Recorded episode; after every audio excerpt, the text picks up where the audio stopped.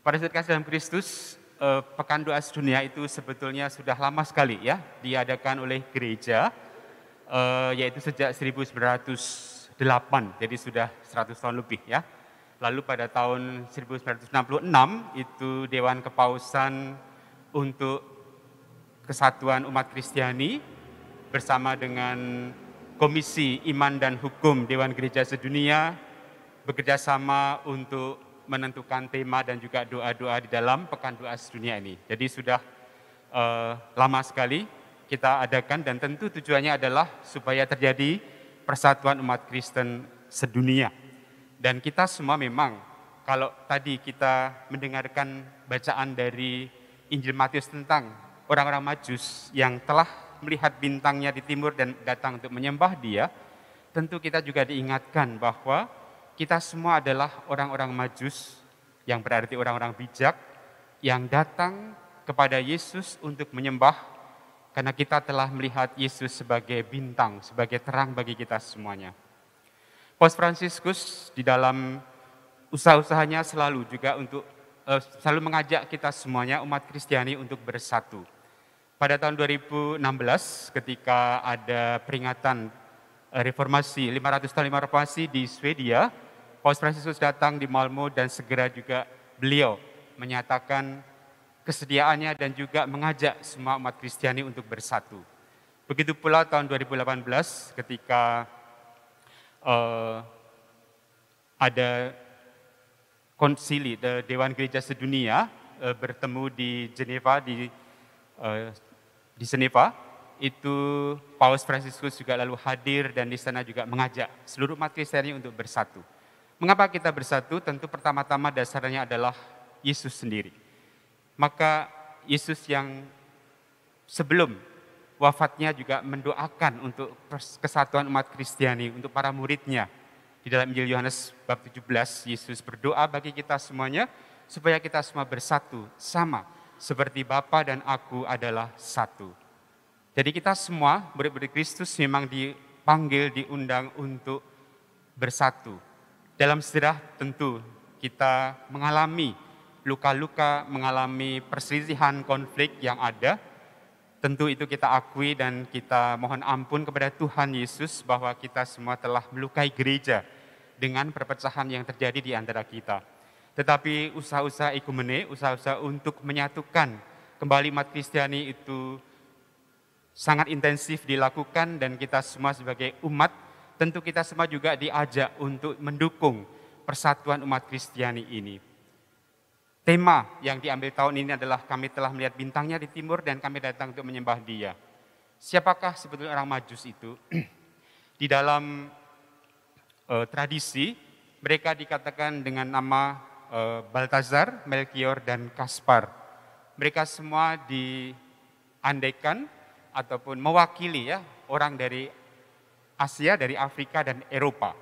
Mereka semua datang kepada Yesus untuk menyembah Yesus karena melihat bintang di timur, yaitu Yesus sendiri. Maka ketika orang Majus ini mewakili seluruh umat Kristiani sedunia, kita semuanya, kita juga melihat Yesus sebagai bintang kita, terang kita semuanya, dan kita diajak juga untuk menyembah dia. Maka syarat yang utama di dalam menggalang persatuan kita tentu saja adalah kerendahan hati. Menyembah Yesus, mereka bersujud di depan Yesus yang baru lahir. Itulah tanda bahwa mereka sebagai orang bijak, sebagai raja, mereka pun rendah hati. Mereka merendahkan diri di depan Yesus dan mempersembahkan persembahan berupa emas, kemenyan, dan mur. Emas, kemenyan, dan mur itu menggambarkan bahwa mereka mengakui Yesus yang nantinya akan menjadi Raja Agung. Emas artinya Raja Agung, kemudian kemenyan itu artinya bahwa mereka mengakui Yesus sebagai Imam Agung dan akhirnya mur itu tanda bahwa nantinya Yesus akan wafat untuk menebus dosa-dosa umat manusia. Nah, bersama dengan ketiga orang majus dari timur ini, kita tentu juga bersatu untuk menghadap Yesus agar kita semuanya diberkati dan kita yang telah melihat terang kita pun diajak untuk menjadi terang bagi sesama. Pada masa sekarang ketika masa pandemi dan juga ada begitu banyak kegelapan yang terjadi di sekitar kita, juga termasuk di tengah-tengah bangsa kita ini, kita semua juga diajak untuk menjadi terang bagi sesama kita dalam masyarakat kita dan di mana pun kita berada. Supaya terang Kristus yang telah menyinari kita semuanya menjadi sumber kekuatan dan juga terang bagi kita untuk menjadi terang bagi sesama kita.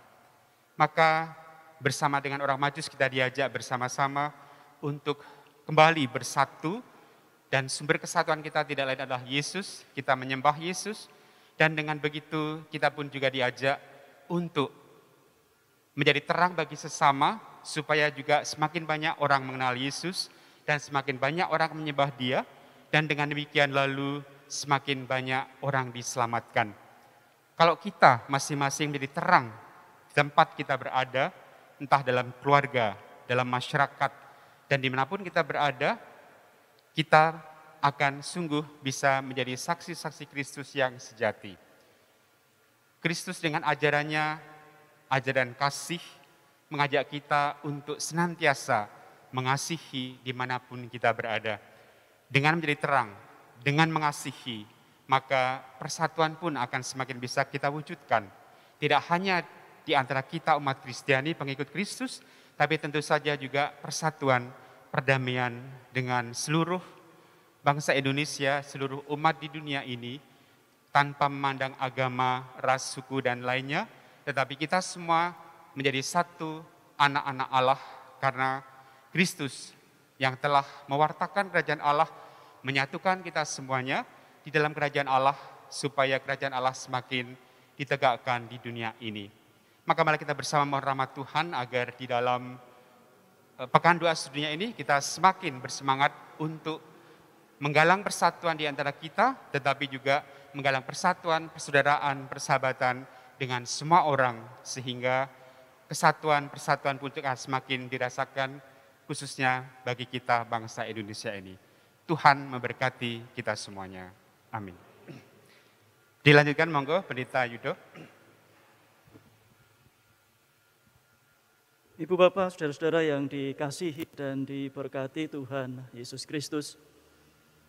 Pengalaman orang-orang majus yang melihat bintang di timur menjadi dasar bagi kita berefleksi dalam kegiatan pekan doa sedunia saat ini. Romo Rukianto telah menyampaikan bahwa orang-orang majus menjadi representasi dari orang-orang yang memiliki latar belakang yang berbeda. Tentu berbeda tidak hanya soal suku bangsanya. Tadi disebutkan ada Asia, Eropa, dan sebagainya. Tetapi juga berbeda profesinya. Karena tentu orang-orang majus yang dikisahkan dalam Injil Matius tidak hanya tiga orang saja. Ada yang menduga itu adalah serombongan orang tiga orang majus yang disebutkan dalam lukisan-lukisan ataupun juga di dalam narasi, dalam drama, itu kan mewakili emas, kemenyan, dan mur. Benda-benda yang bernilai, yang berharga, yang tentu riskan dan rawan kalau hanya dibawa oleh tiga orang saja. Berbagai orang bersatu melihat bintang di timur. Orang-orang Majus mewakili berbagai latar belakang manusia yang berbeda, tetapi melihat hal yang sama, tanda yang sama, yaitu bintang di timur. Sekalipun berbeda-beda, tetapi mereka bersatu, bersinergi, dan berkolaborasi untuk mencari pribadi yang ditandai dengan kehadiran bintang di timur. Meskipun berbeda-beda, mereka punya tujuan yang sama. Membuktikan bahwa sang terang, Yesus Kristus, telah hadir di dunia. Bersama-sama bersinergi, berkolaborasi untuk membuktikan terang Allah telah hadir di dunia. Ibu Bapak, saudara-saudara yang dikasihi dan diberkati Tuhan Yesus Kristus, bintang adalah fenomena alam yang juga bisa kita saksikan ketika malam, ketika langit cerah tidak mendung seperti sekarang. Dan biasanya ketika langit cerah banyak sekali bintang yang bisa kita lihat, kita amati.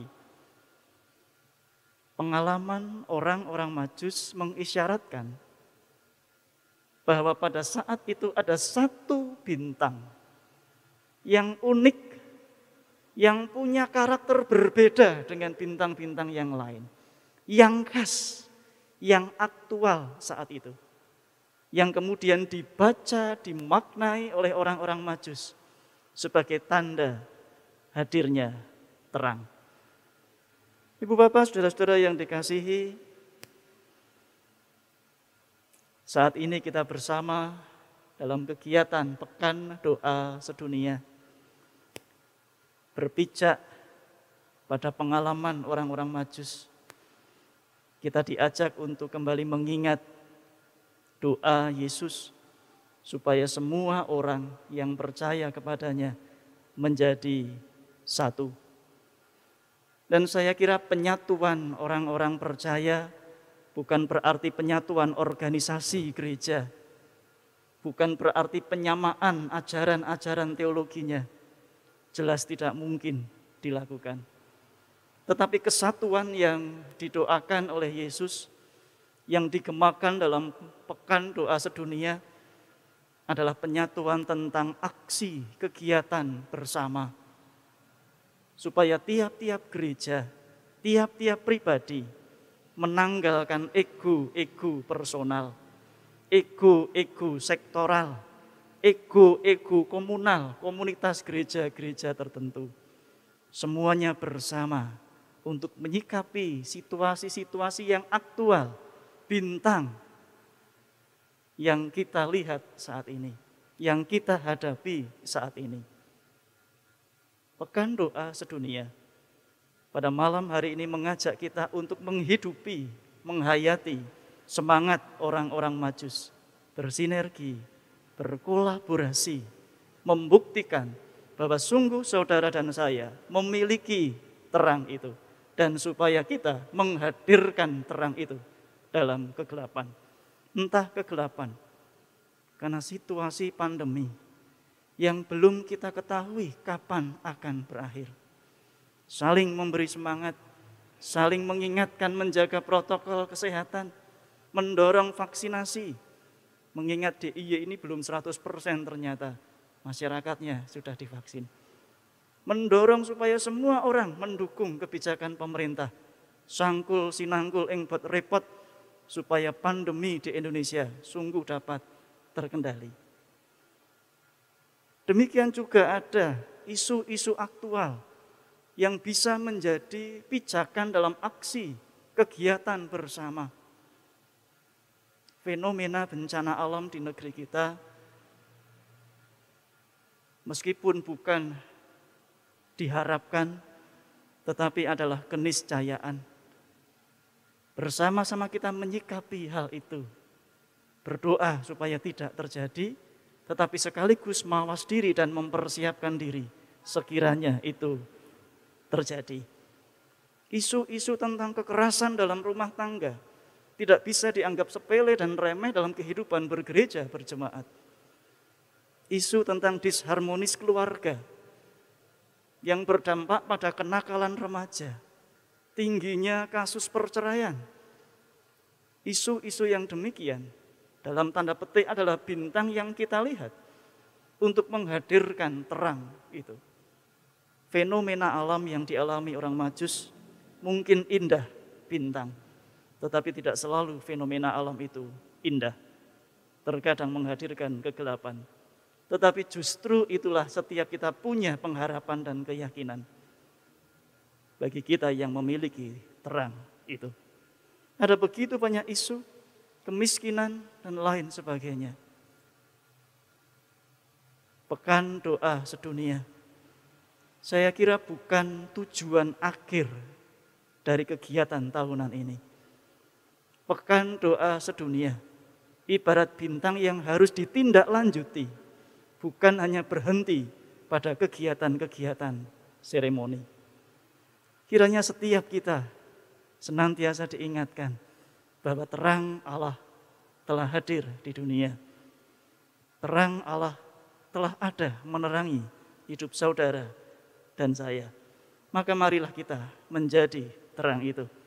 Sebab Yesus mengatakan, engkau adalah terang dunia. Perkataan Yesus bukan perintah, tetapi pernyataan tentang status bahwa setiap orang yang percaya adalah terang dunia. Tuhan memberkati kita semua. Amin.